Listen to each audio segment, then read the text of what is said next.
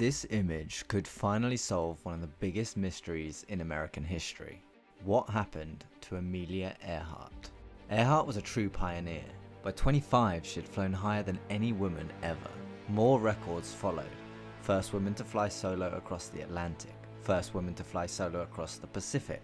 Well, it was very interesting to me to fly in southern waters rather than in the north. Amelia Earhart, foremost woman flyer, was presented with a bouquet.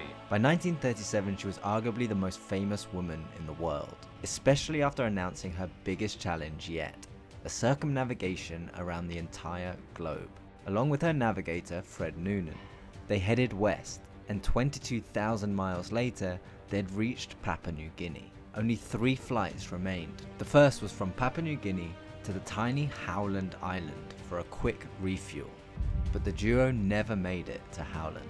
The mysterious end to the career of America's flying sweetheart. On 2nd of July 1937, the two sent a distress message that they were close, but running short on fuel and in bad weather. And then there was silence. A huge search and rescue operation was launched immediately. Not a clue was found. Officially, at least. Because almost immediately the confusing mix of facts, myths, and outright hoaxes began to whip up a frenzy. As one biographer later said, she had been famous, but by vanishing, she became legendary. Reports from radio operators across the US claimed they'd heard Earhart calling for help days after she went missing. Most were dismissed as wishful thinking or cruel hoaxes. She was declared legally dead in 1939, but the theory mill was just getting started. One was that she'd been on a secret spying mission for President Franklin Roosevelt and been captured and executed by the Japanese.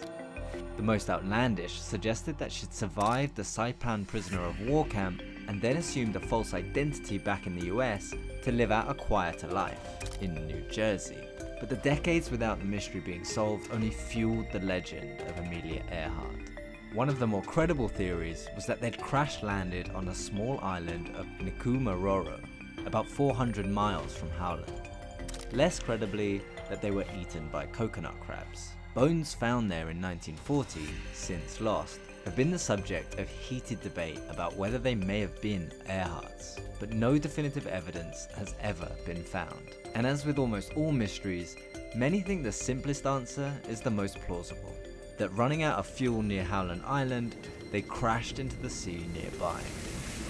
And it's in that vicinity that a team from South Carolina claimed to find what may be the remnants of Earhart's plane, using an underwater deep sea drone to capture this sonar image 16,000 feet below the surface, about 100 miles from Howland. Only time will tell if this is finally mystery solved or yet another false dawn, in which case the hunt will almost certainly continue.